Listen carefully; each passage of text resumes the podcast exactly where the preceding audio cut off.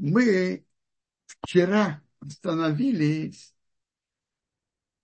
почти в середине главы, и мы остановились, как евреи были в беде. Там написано «Умер царь Египта». Я уже вчера говорил, что царь Египта умер, для евреев не такая, не такая большая трагедия. Как говорят, скачет всю дорога. Но там есть два объяснения. И, или одно, что он заболел, ему делали ванны, и, и из крови еврейских младенцев. И это была новая страшная, э, страшная вещь.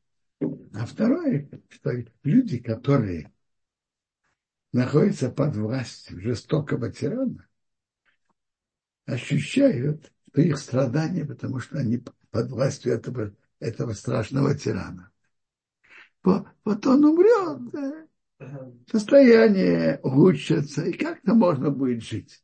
То есть мы, в общем, в Египте можно жить. Но вот этот фараон, он э, очень жестокий. И тот фараон умер.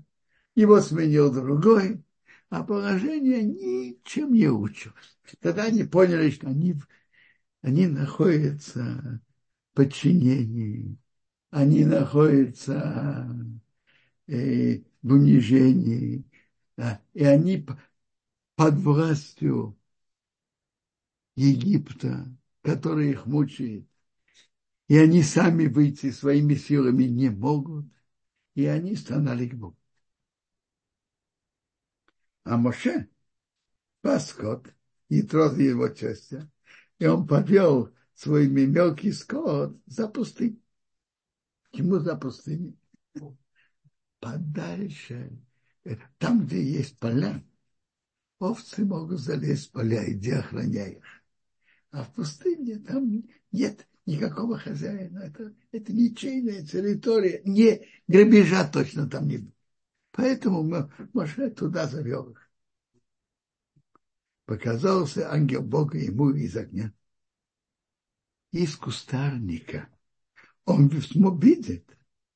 Кустарник горит в огне, а кустарник не сгорает. Это совершенно неестественно и непонятно. Почему? сказал Моше, я сверну и посмотрю великое видение. Почему кустарник не сгорает? Что это за видение? Что Бог показал Моше? Есть очень интересных хискуни. Хискуни говорит так. Э, это показывает о Египте и еврейском народе. Враг – это как огонь, который старается сжечь еврейский народ. А еврейский народ как низкий, невысокий кустарник. И как огонь горит, но не может сжечь этот кустарник. Так враг не может уничтожить евреев. Это удивительное видение. Это было в Египте. И это было в течение, было и после Египта. Особенно это было ясно, когда евреи, евреи были изгнаны из своей страны и были среди вражеских народов, которые их э, в большинстве случаев дискриминировали. И стара, многие старались их уничтожить. То есть куст, кустарник невысокий, еврейский народ небольшой. Горит. Есть беды. Но не сгорает. Это совершенно не, не, неестественно. Это то, что показали Моше. Вообще в Египте ему показали. И это вообще вся история еврейского народа. Кустарник, который горит и не сгорает. Но не сгорает.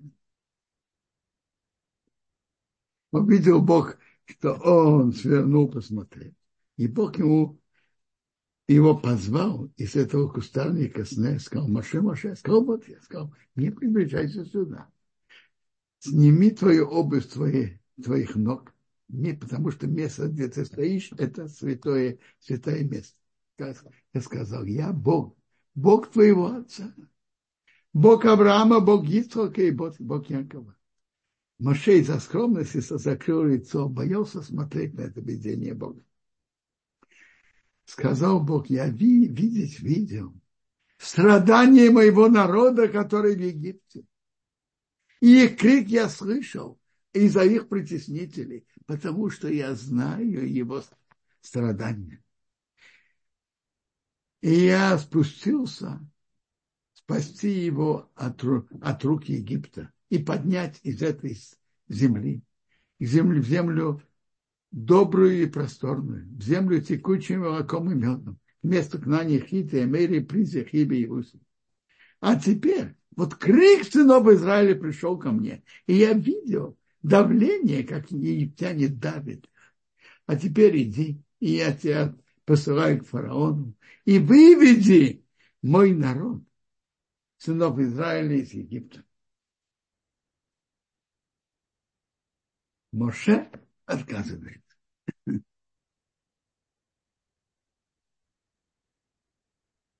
Первое из-за скромности. Кто я? Сказал Моше Богу, кто я, что пойду к фараону? И что я выведу сынов Израиля из Египта. Сказал ему Бог, я буду с тобой. Ты не идешь своей силой, ты идешь как мой посланник, посланник Бога. И этот знак заслугу, что я тебя посылаю. То, что ты видел, это удивительное видение с кустарником сна, который горит и не сгорает. Когда ты выведешь этот народ из Египта, будешь служить Богу на этой горе. Это было в пустыне Синай, у горы Харой. Ради этого надо вывести евреев из Египта. Сказал Маших Бога, и вот я прихожу к сынам Израиля, скажу, скажу им, Бог ваших отцов послание, послали меня, меня к вам. Они скажут, что его имя, что я им скажу. Что значит что имя? Что значит имя? Комментаторы говорят, какое имя это значит? Каким путем Бог будет ими заниматься, им помогать. У Бога есть разные пути, как Он руководит миром. Разные пути, открытыми чудесами, скрытыми, разные. Сказал Бог Моше, я буду, что я буду. Я с ними в беде. И он сказал, Раша говорит так, я с ними в этой беде, и я буду с ними, с еврейским народом, в бедах, которые еще будут. Боже говорит Богу, им достаточно той беды, в котором они находятся. Достаточно. Зачем им сообщать, что после выхода из Египта тоже будут еще беды?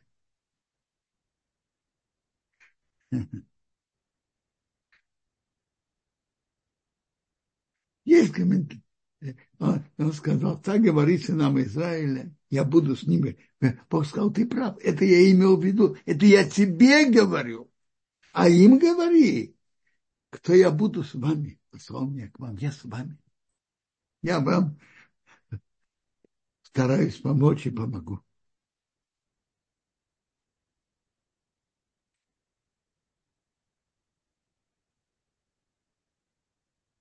Сказал еще Бог Моше. Так говорится нам Израиля. Бог, Бог ваших отцов, Бог Авраама, Бог Исаака, Бог Якова послание, послал меня к вам.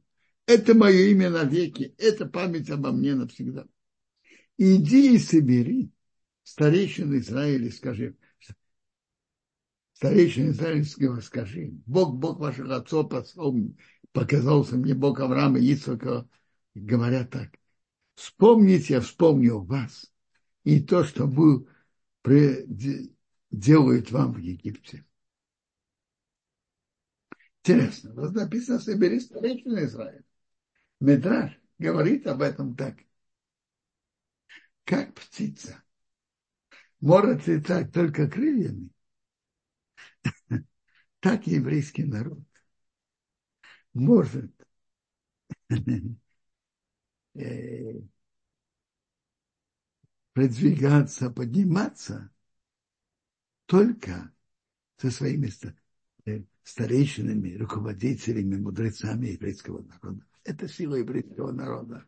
И можно так двигаться только с ними и благодаря им.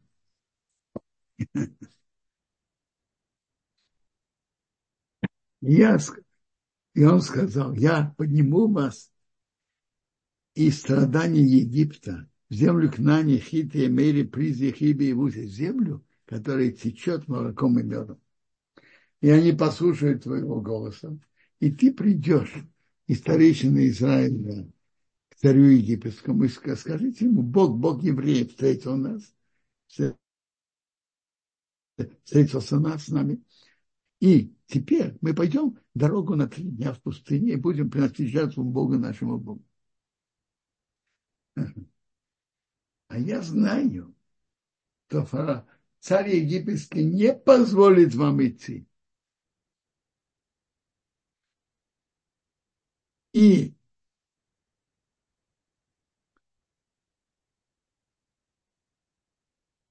и не, и сильной рукой выйти вы тоже не сможете. Так я про, протяну мою руку, я ударю Египет всеми чудесами, что я сделаю внутри него, и после этого он отпустит вас. И я дам симпатию этого народа в глазах Египта. То есть после всех ударов.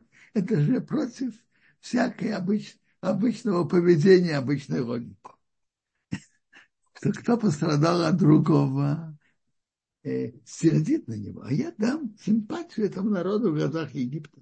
И будет, когда вы пойдете, вы не пойдете пустыми. Попросит женщина от своей соседки и, и кто живет с ней в доме, серебряные предметы, золотые, одежды, положите на, на, на ваших сынов и дочерей, и вы сделаете Египет пустым.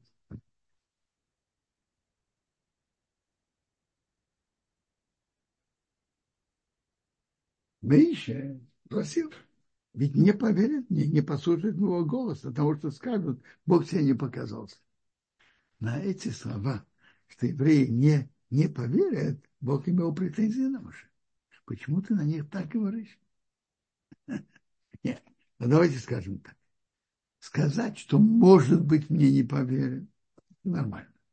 Но сказать уверенно, что не поверят, на это была претензия Бога. Я вас спрашиваю. Каждый, что приходит и говорит, я выведу вас. Бог меня послал. Надо верить. Вот сейчас кто-то придет и скажет, я Машех. Мы должны ему верить, скажите. Нет. Пусть он приведет какие-то доказательства, а просто так. Какой статью? Но мы еще, нет, смотрите, мы еще, это всему, что он говорил, могли, могли быть показания, чтобы евреи могли. Но то, что Моше сказал, не будут верить, на это была претензия. Бог сказал ему, что это в твоей руке. Сказал уже Сказал, брось на землю. Бросил на землю, это превратился в змею, мы еще убежал от него. То есть, кто говорил плохое? Змея. Змея, змей, который говорил первому человеку. То, что ты сказал на евреев, что они будут верить, ты сделал, сделал не, нехорошо. Сказал Бог Моше, протяни руку, схвати за хвост его, протянул руку, схватил, превратился в жезл, чтобы поверили, что показался тебе Бог, Бог их отцов, Бог Авром, Бог Ицхак и Бог Яков. Сказал Бог ему еще, веди твою руку в лона, ввел руку в лона, вынул, она стала мацурат. На русском привыкли переводить прокаженно. Я не уверен, что это действительно верный перевод. Это тоже Раша говорит, что это были претензии на Моше. Ты так говоришь на евреев. Ты говоришь плохое на них. Кто говорит плохое? Его наказывают проказы.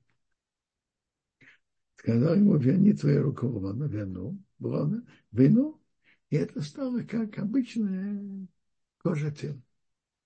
И будет, если не поверят тебе, не послушают первому знаку, поверят второ, второму, следующему знаку. А если не поверят этим обоим знакам, не послушают твоего голоса, возьмешь из вод Нила, выльешь на сушу, и воды, которые ты возьмешь из Нила, они превратятся в кровь на суше. Почему Маша отказывался? Вывести евреев, спасти их. И он же болел за них. Всем сердцем. Моше боялся занять место Аарона. Ведь до этого момента место важного человека, пророка, руководителя еврейского народа был Аарон. Забрать у Аарона его положение он не, не хотел. Забрать у своего старшего брата. И Моше поэтому отказывает. Сказал Моше Бога, Бог, пожалуйста, я ничего и говорить, ни вчера, ни позавчера, и сейчас тоже. С момента, что ты говорил, и с момента ты говорил твоему рабу, у нее тяжелый, э, тяжелые уста тяжелый язык. То есть выговор у Моше был тяжелый. Приводится, что Моше было, когда он был маленьким мальчиком у фараона. Кто-то сказал, сказал про него. Нет, Моше играет, фараон же с ним игрался. Так э, Моше взял корону фараона и положил на себя. Так что у него были колдуны, сказали. Это показывает, что этот мальчик заберет, заберет корону у тебя, у Египта. Заберет. Заберет власть.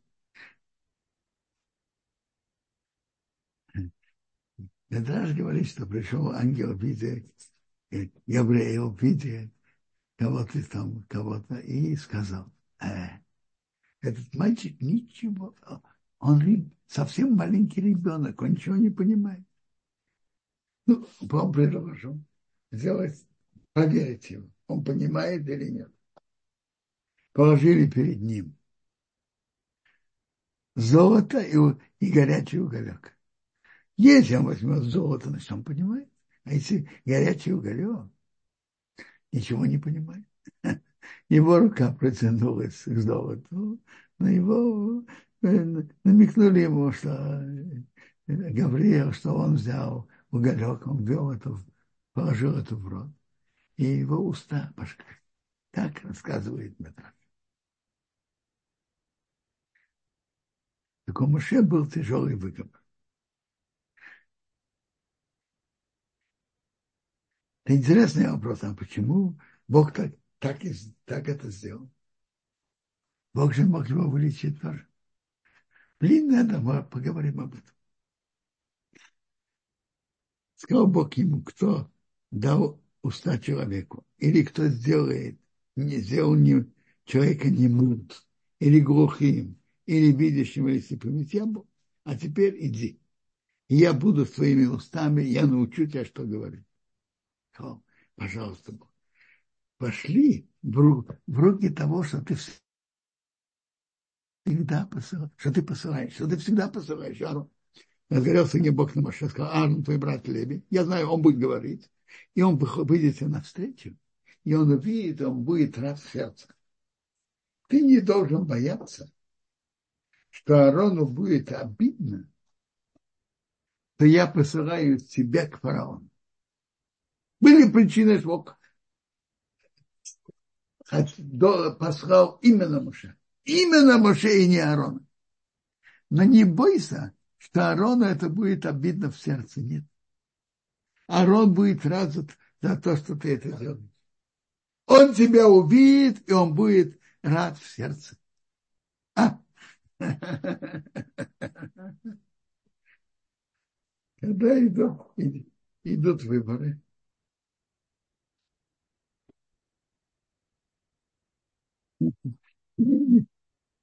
принят, бывает, что проигравший поздравляет победившего, который занял его место.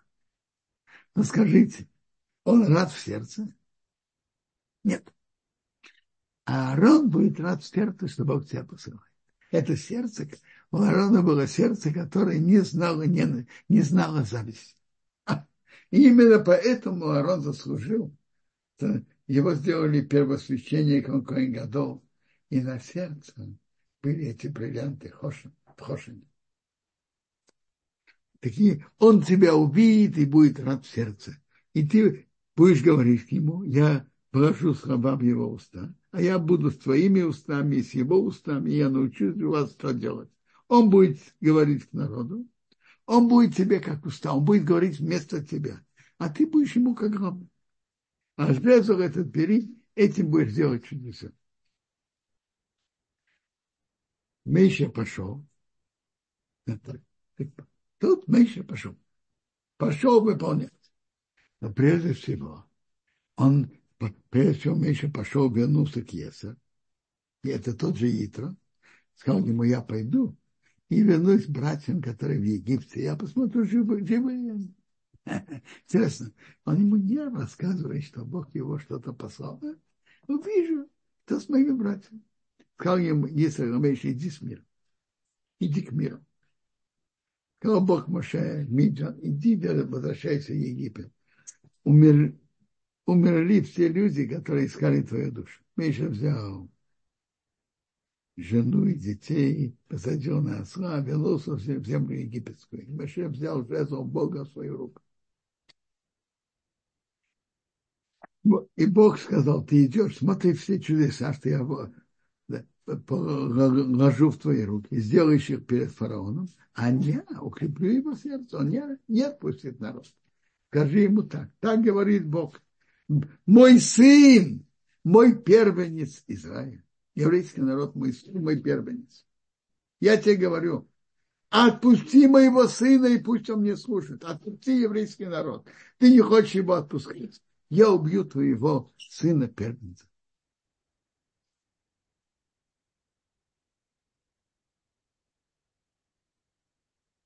Дальше Тора нам рассказывает, Интересно.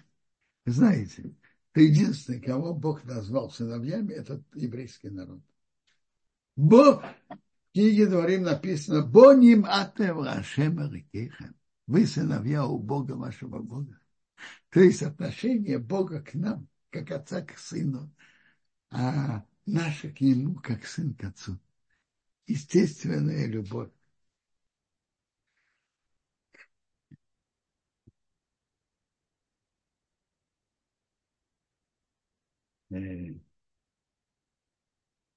Интересно. Моше имеет важное, важную миссию вывести евреев. В середине написано, что встретил бы ангел и хотел в дороге в гостинице и хотел его убить. Типора взял э, скалу, кусочек камня крепкого, отрезал орла, то, что надо отрезать, когда делает, делает обрезание. И тогда, тогда он его отпустил. Интересно, приводит Медраж спрашивает, за, за что? И тем более, что Моше, у него есть такая важная миссия. Важная миссия, верно. Но родился ребенок, и надо ему делать обрезание, и не задерживать, не задерживать. Моше раньше в дороге Моше не мог это делать, потому что это опасно. Сделать обрезание, выйти в дорогу опасно. И, а идти, Бог ему велел идти. Но когда он пошел в гостиницу, он раньше до, э, организовывал гостиницу, чем сделать обрезание. И на это была на Моше претензия. Он раньше должен был организовать обрезание. Видите, человек имеет такую важную миссию, но если он что-то что-то делает не как надо, он может быть в опасности. При всей миссии важно. Надо быть осторожным и делать то, что, то, что Бог от нас требует. Бог говорит Корона, иди на встречу Меша в пустыне. И он пошел, встретил его в горе Бога, поцеловал его. Моше сказал, рассказал Аарону все слова Бога, что он послал, и все эти знамения. Моше и Аарон пошли, собрали всех старейшин сынов Израиля. Не стариков, старейшин. Аарон сказал все эти слова, что Бог говорил Моше, сделал чудеса перед народом. Народ, народ поверил. И услышали, что Бог вспомнил сынов Израиля, видел их страдания, они поклонились. А потом Моше Аарон пошли и сказали к фараону, так вас любопытно. Он же забрал старейшин. И он должен был идти старейшин. Что было? Написано, Моше и Арон пришли к фараону. Медраж нам говорит, что старейшины по дороге, э, по дороге постепенно испарились. Боятся войти к, идти к фараону, они побоятся. Испарились по дороге. Так пришли только Моше и Арон. И сказали фараону, так говорит Бог, Бог Израиля. Отпусти мой народ, пусть празднует передо мной в пустыне. Сказал фараон, кто Бог, что я послушаю его голос отпускать евреев? Я не знаю Бога. И евреев не отпущу. Сказали, Бог, Бог. Там нет, им сказали Ашем, Ашем. Ютки и Вовки, имя Бог. Он говорит, я не знаю. Сказали, Бог еврейского народа встретился к нам и сказал, пойдем дорогу трех дней в пустыне и будем принесем жертву Богу, как бы он не наказал эпидемией или, или мечом. Фараон, тут он что-то понял, Бог еврей, ну, это он еще может понять. Так он обратился с претензией к Моше и Аарону. Почему Моше и Аарон мешаете народу от их действий? Идите, вы, Моше и Аарон, идите, идите занимайтесь вашими делами. Фараон говорит, ой, так много людей, народ земли, страны, и вы мешаете их от их работ. И он отдал приказ такой, не, не давайте самому когда делают кирпичи, нужна же глина и нужна солома. Солому не давайте, пусть они сами собирают. А норму не уменьшайте, потому что они ленятся. Поэтому они говорят, пойдем, будем служить нашему Богу, принесем, принесем жертву Богу. Будет тяжелая работа, пусть будет у них более тяжелая работа пусть занимается и не занимается пустыми вещами.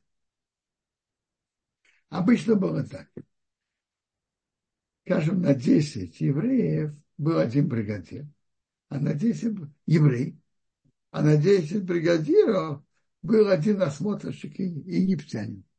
Так вышли насмотрщики народа и бригадиры и сказали народ, так говорит фараон, я больше не даю вам солому. Вы идите собирайте народ рассеялся собирать солому. А насмотрщики давили. Сделайте норму, как всегда. Так они давили э, на, на бригадира.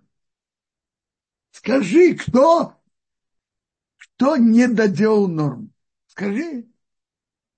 Мы его накажем и забьем. Бригадиры не, евреи не хотели доносить на своих братьев. Они молчали. Так что получилось? Были избиты бригадиры.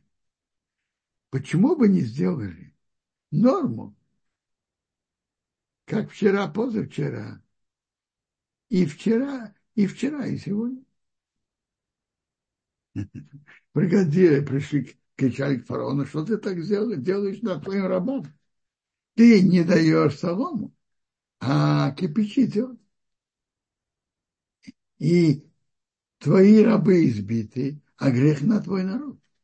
Сказал, вы ленитесь, ленитесь. Поэтому вы кричите, будем приносить жертву Богу.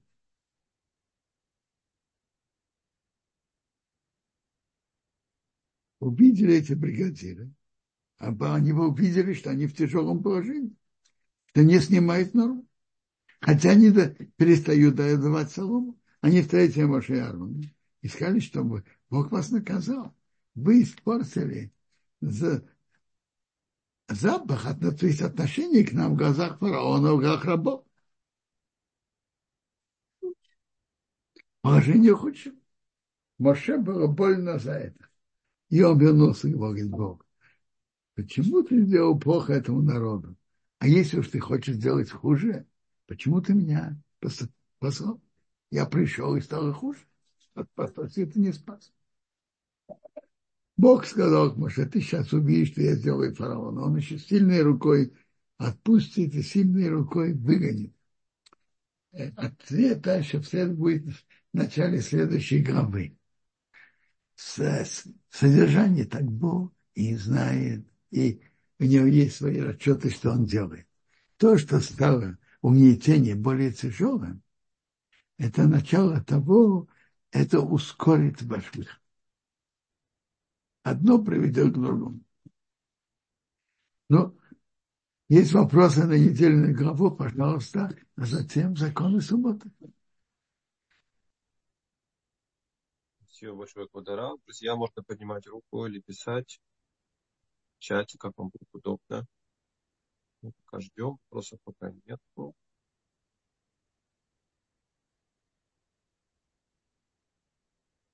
Вот есть ли у нас еще вопросы на Ютубе.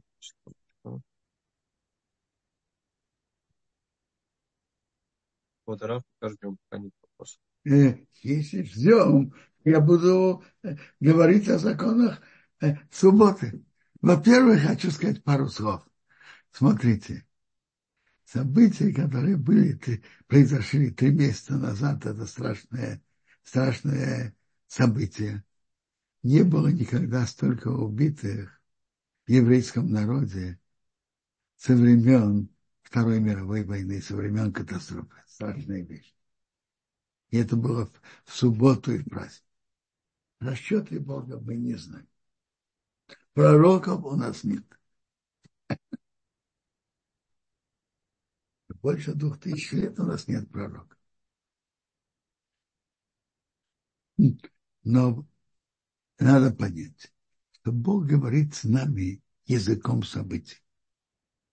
Он говорит что-то с нами. И, и надо уметь услышать. Когда есть тяжелые события, ты говоришь, что есть какие-то претензии на еврейский народ. Давайте скажем честно. Какие претензии? Да, очень хорошо было бы, чтобы не было места претензий.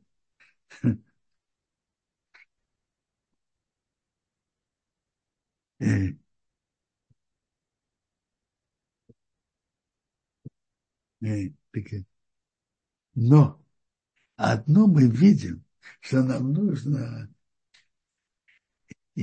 Есть вопросы, которые нам нужно исправиться. И, и это относится ко всем евреям. Евреям соблюдающим, евреям не соблюдающим, каждому свое. Но, но прежде очередь мы должны говорить тем, у которых уши открыты. Уши открыты в первую очередь у тех, кто соблюдает. И первые, и, и Бог с ними, к ним тоже имеет особое отношение и с ним особенно говорит. Понятно, что не соблюдает. Те, кто не соблюдает, тоже должны открыть уши и тоже должны исправить. Теперь. одной из сторон, которые мы видели здесь, это произошло в субботу. И те, кто и мы видели, то те поселения, которые соблюдали субботу, эти бандиты не вошли. Два поселения в том же районе, который вот они не вошли. Интересно, вот и Кнессет, и в Ешиве они не вошли. Это, это тоже большой хесед. Единственное, сколько жертв, не дай Бог, могло быть. Ну, не вошли. Хотя у них были карты с Боты Кнессет, и они знали места Боты Кнессет и Ешив, где собирается много людей. Одной из сторон, которые мы видим, это соблюдение субботы, очень важная охрана она имеет могучую силу, и нам надо укрепить соблюдение субботы. Значит, укрепить соблюдение субботы. Но тот, кто не соблюдает, должен соблюдать. Значит, соблюдать, начать соблюдать постепенно и соблюдать. И тот, кто соблюдает, должен тоже, э, чтобы соблюдать субботу как надо, по ее законам, надо изучать законы. И, и так он сможет соблюдать как надо. А, а пока он еще не изучил законы субботы, каждое сомнение, действие, которое может быть работа, не делать. Очень просто. Есть какие, какие-то... Так мы сейчас должны будем говорить о законах. Э, мы говорили прошлую субботу о законах мукцы. Такой мукцы предметы, которые нельзя передвигать в субботу. И мы говорили в прошлую пятницу, что будем говорить о законах басис. Что такое басис? Предмет, который нельзя передвигать. Положили на другой предмет, скажем, на стол, на тумбочку. Так его, эта тумбочка, этот стол становится тоже мукцией, и его нельзя передвигать. И давайте Давайте поговорим более подробно об этом. Это называется басис. То, на чем лежит мукция. Тот предмет, на котором лежит мукция. Но чтобы это, чтобы это стало басис, чтобы это стало мукция, так, нужно, так для этого есть несколько условий. Первое. И, и это становится басис только басис это, как сказать, основание, предмет, на котором положили, и, и пред, нижний предмет, на котором положили мукцы. Скажем, тумбочка или стул. Первое. Это только при условии положили мукцы с намерением, что он там остался в субботу. А вот если он положил имел в виду убрать, но просто забыл, это не становится басис. А, это первое условие. Второе условие. Это положили э, хозяином этого предмета, скажем, этой тумбочки, или с его согласия. А вот пришел какой-то гость. Человек пришел в гости, и он положил свой кошелек на тумбочку, не спрашивая хозяина и без его разрешения. Она, тумбочка не становится мукцией. Третье условие, что на, этом, на этой тумбочке лежит только муксы, а не разрешенные предметы. А если там лежат разрешенные предметы, которые можно передвигать, это не становится мукцией. Но тут есть еще, еще замечание. Если лежат два предмета, мукция и разрешенный предмет, который можно передвигать, надо знать, что, что важнее, мукция или тот предмет. Если разрешенный предмет важнее, дороже, то эта тумбочка мукция не стала. А если мукция дороже, важнее, тумбочка стала мукция. Так значит, если есть другой предмет, это помогает только, если тот предмет важнее, чем мукта. Тогда это помогает. Четвертый предмет, четвертое условие. Положили муксы на тумбочку, чтобы это осталось э, все время между заходом солнца и выходом звезд. И с намерением, чтобы осталось там на всю субботу.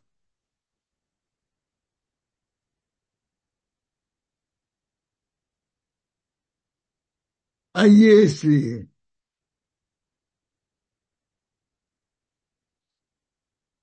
положили э, без намерения, что осталось всю субботу, а чтобы в середине субботы кто-то это убрал. Тут есть два мнения об этом. Становится это басис или нет. Это, блин, это поговорить. Пятое условие. Басис обслуживает мукцы.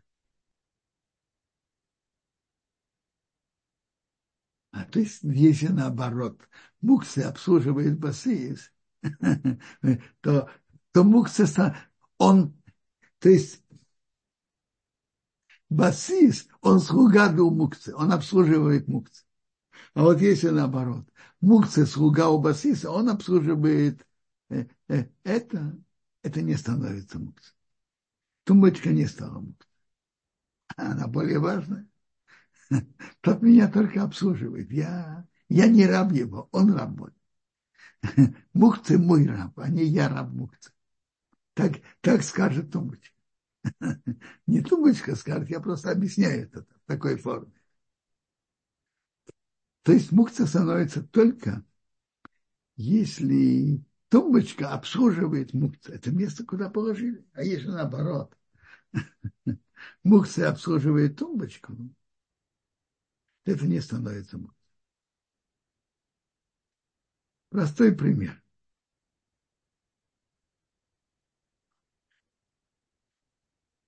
Кастрюли, которые закутали до шаббата, что она осталась горячим на, на, на трапез.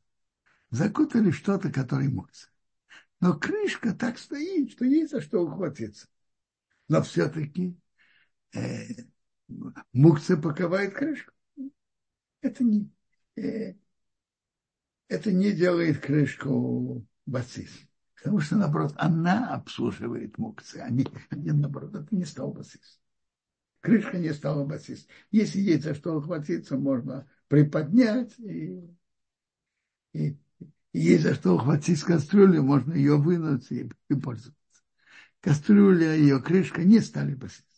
Потому что мукцы, в которых я закутали, она обслуживает кастрюлю. А не кастрюля обслуживает ее. Другое дело, надо, чтобы было за что ухватиться. За мукцем даже нельзя ухват, э, хват, э, ухватываться. Но нужно, чтобы было за что ухватиться. Поэтому нормально не стоит закутывать мукцы. Но если закутали, и есть за что ухватить кастрюлю, то э, кастрюля не стала, не стала басис, не стала мукса. Шестое условие. Мукца не какое-то что-то неважное.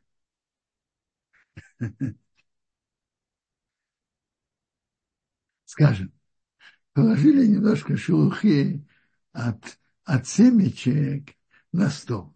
Стол бухца не э, перед субботой. Стол бухца не стал. Это совсем не важный предмет.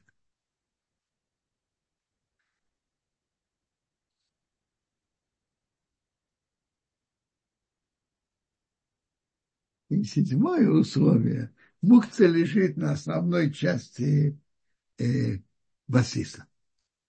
Чтобы понять седьмое условие, это, это надо будет еще говорить и объяснять. Но пока первые шесть условий всем ясны.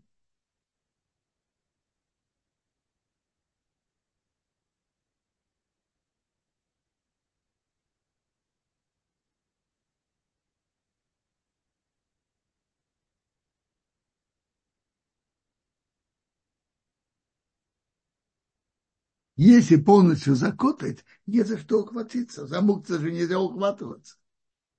А если все закутано, а скажем, ручки кастрюли оставили, остались не закрыты, все кастрюли закрыты, а ручки сбоку, они э, не за что ухватиться, это нормально.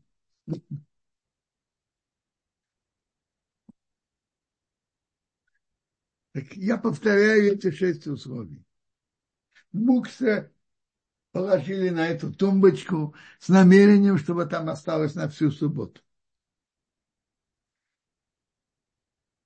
Оставили, не забыли. Если просто положили временно перед субботой и с намерением еще до, до субботы убрать, а потом забыли, это не становится бассейном. Второе условие. А мук, мукце положили на эту тумбочку хозяину или с его согласия. Третье. Нету на этой тумбочке предмета, который более важный, чем мукс.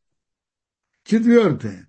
Мукс положили, чтобы он лежал э, все эти сумерки между заходом солнца и выходом звезд и остался на всю субботу. Если с намерением в середине субботы убрать, в этом есть споры. Мы, блин, это Надеюсь, поговорим отдельно. Пятое. Мукция. Тумбочка обслуживает мукция, а не мукция обслуживает, обслуживает тумбочку. Если мукция обслуживает тумбочку, тумбочка не становится бассейном. Она более, она важна. Вот когда тумбочка обслуживает мукция, она как бы слуга для мукция, она становится запрещенной. А если мукция обслуживает тумбочку, то, то этого закона нет.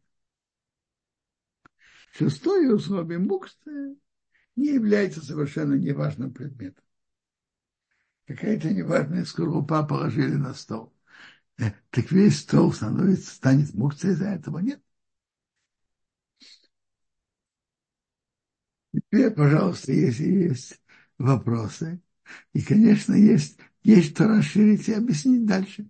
Да. Э, спасибо, Подарав. Есть вопросы. Да, первый вопрос тут был Олега. А полотенце, которому кутать кастрюлю, будете это мукце? Уже второй подобный вопрос. Полотенце? Почему что полотенце было мукце? Полотенце разрешенный предмет. Мы им пользуемся в шаббат. Полотенце не мукце. Я не знаю. Телефон – это мукце. Электроприборы, которым нельзя пользоваться в шаббат. Мукце. Э, хирургические ножницы. Это мукцы. Ну, обычно люди, они дома не крутят, не крутятся. Деньги – это мукцы. А полотенце нет. Полотенце мы пользуемся в шаббат, вытираем. Это не мукс. Еще вопрос? Да, можно еще раз уточнить вот этот вопрос, который был, а, что правильно ли понято, что закутывать полностью нельзя одеялом, картошку, например? Еще раз. Если ты закутываешь разрешенным предметом, скажем, полотенцем, одеялом, можно закутать полностью. Можно закутать всю кастрюлю полностью. И самое естественное, закутать полностью, чтобы она осталась горячей. А если закутаешь тем, что мукция, вот вопрос, какой мукция есть, которым закутывает кастрюлю. Допустим, шерсть у человека, который срезал шерсть, и он до, собирается еще обработать, делать из нее нитки. Но пока у него есть много шерсти. Это муксер предназначен для обработки и для использования. Например. А пока он им, в него закутает кастрюлю. Закутать то он может. Но вопрос другой, как человек будет пользоваться кастрюлей.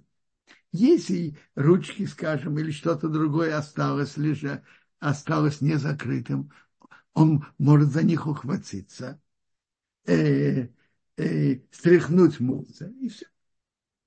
То есть с кастрюли не стала басист, потому что то, что закутывает ей, она обслуживает кастрюлю, а не кастрюля их обслуживает. Она не стала басист, но нужно иметь за что ухватиться. Ясно? Да, сейчас вроде стало понятнее. Спасибо, Подарав. Еще э, я вижу, Виктория, вашу поднятую руку. Тут был еще один вопрос такой.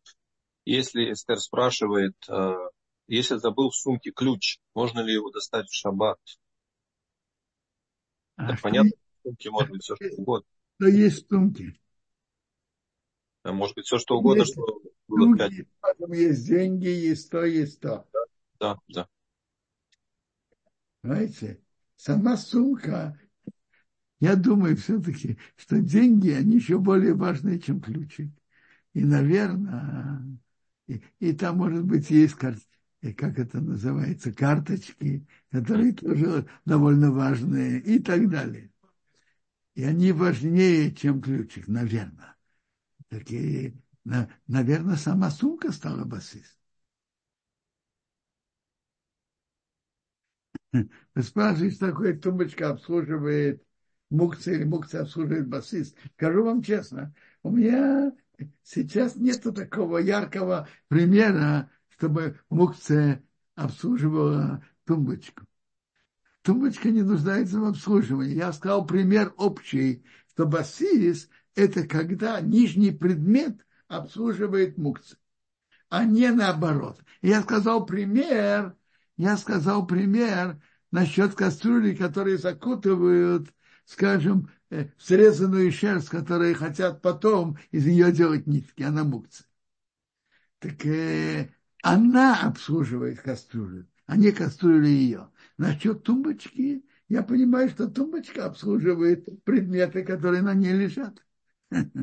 Я не, я не знаю, как предметы могут об, реально обслуживать тумбочку. Не, не, обычно тумбочка их обслуживает. Это место, куда можно положить предметы. У тумбочки это, тумбочка их обслуживает обычно. Есть еще вопросы, я что-то не... Даже что-то было на экране, я не Кодоров, я просто был вне интернета, вне сети, я не знаю, видели ли вы вопрос. В шаббат ведь ключи важнее, спрашивал Ахая Двора. Может быть, вы ответили уже. Значит, ключи важнее, я не уверен. Все-таки и деньги, и карточки, и другие предметы. Сказать, что ключи важнее, не, не, знаю. Надо, надо постараться, постараться помнить вынос ключи перед шаббатом.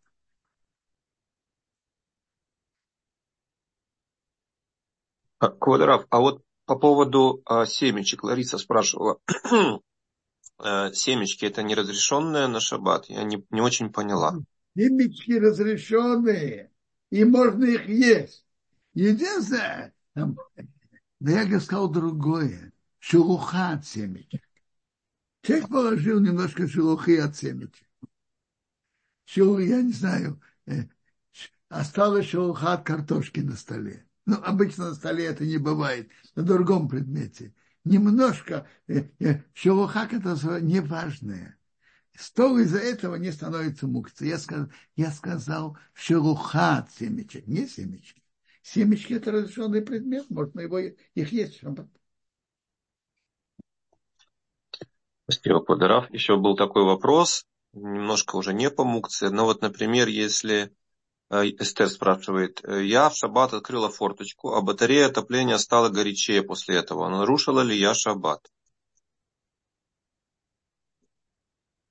Дали вопрос хороший. А есть термостат, Видимо, да. А это действительно вопрос, что делать, когда есть термостат?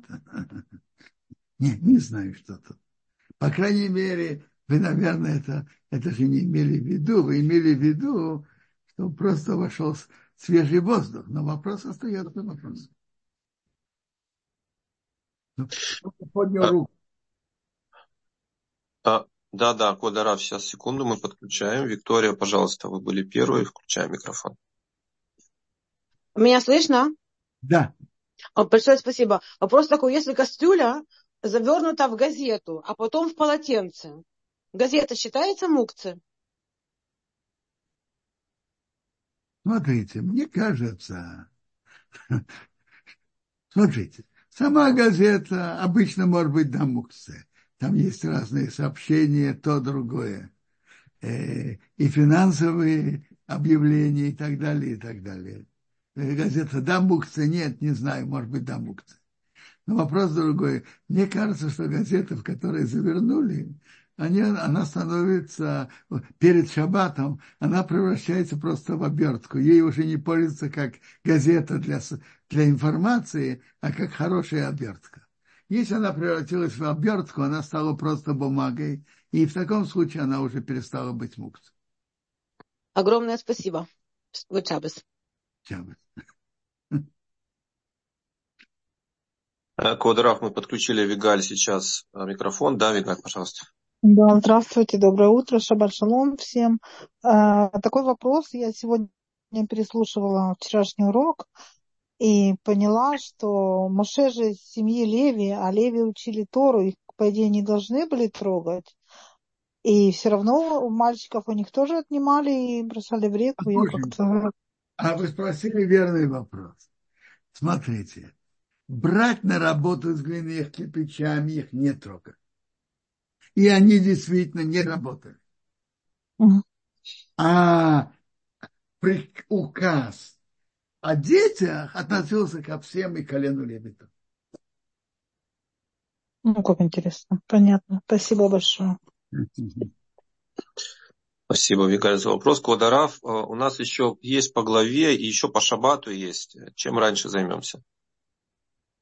Ну, мне кажется так, как мы сейчас говорим про шаббат, угу. займемся шаббат, а потом перейдем к главе.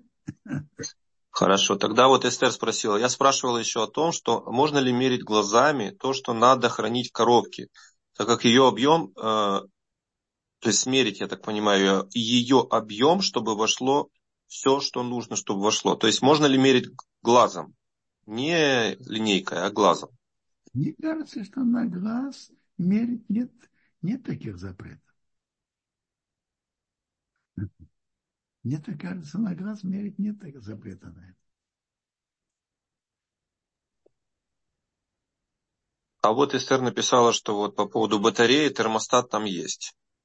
Я говорю, я не знаю, что тут делать. Это, это открытый вопрос. Вопрос, как, как разрешить это. Я, я, разрешить это, этот, эту проблему, я, я не знаю. Эстер, если вопрос еще у вас это, остался. Смотрите, смотрите.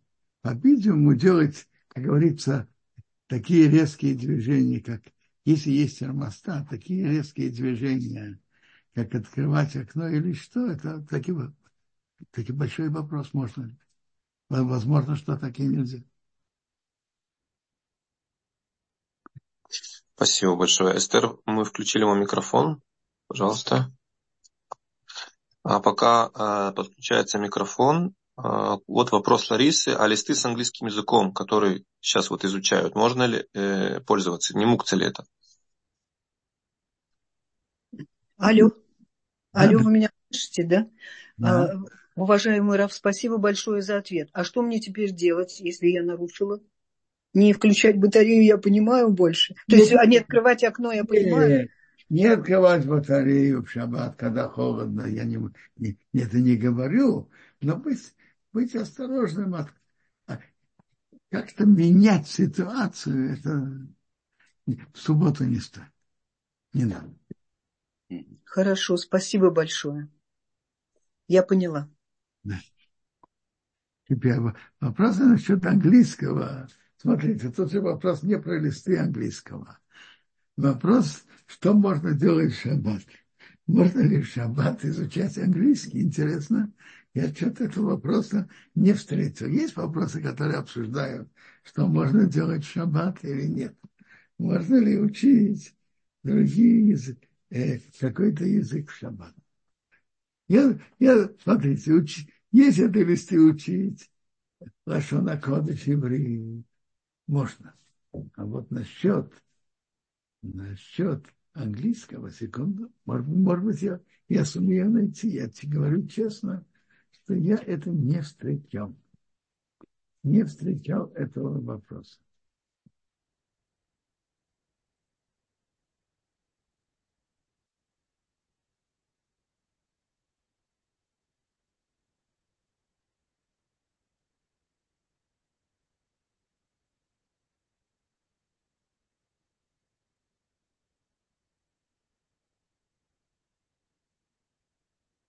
Честно, я не знаю. Я не, не, не видел не могу сказать, что я не знаю.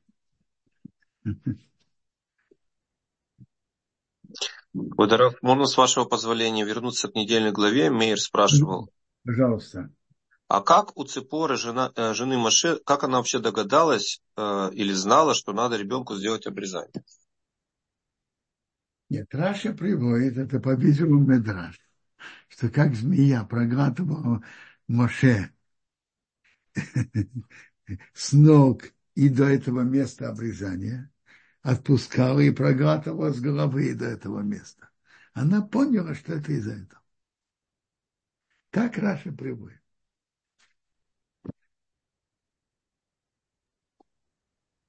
Спасибо, интересно. Спасибо, Квадраф. А, а можно общий вопрос? У нас Александр спрашивал практически. Да. А, вопрос был такой у него, что вот он говорит, что я коин по отцу и матери. Могу ли я благословлять общину, когда прошло меньше года со дня смерти моей мамы? Где вы живете? Может Где? быть, в Израиле? Не знаю пока. В Израиле или вне Израиля? Послушайте, я не очень учил эти законы, но в Израиле простой обычай, они благословляют во время семи дней, может быть, нет, а после семи, после семи дней траура благословляют еврейский народ. Это я знаю.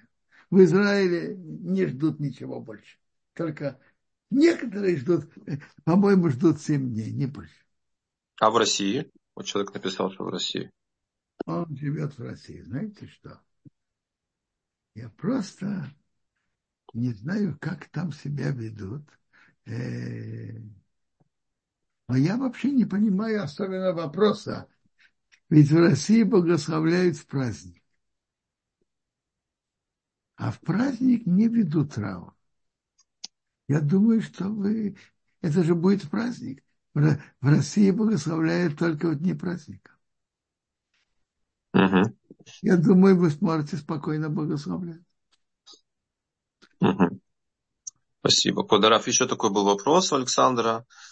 Вот создание Израиля, оно привело ну, к, так, к постоянным войнам, да, как мы видим. Не является ли это претензией Бога к Израилю? Вы задали непростой вопрос.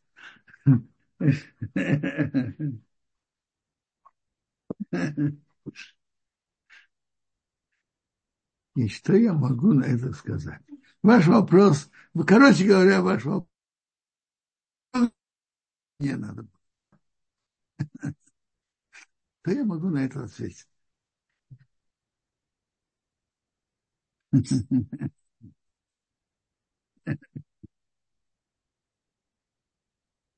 Еще вопросы? А, пока вроде бы нет.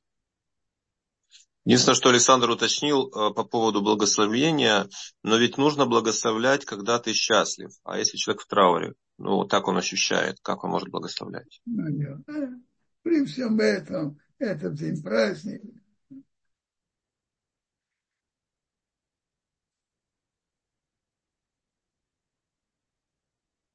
В Израиле благословляют после семидневного траура и все.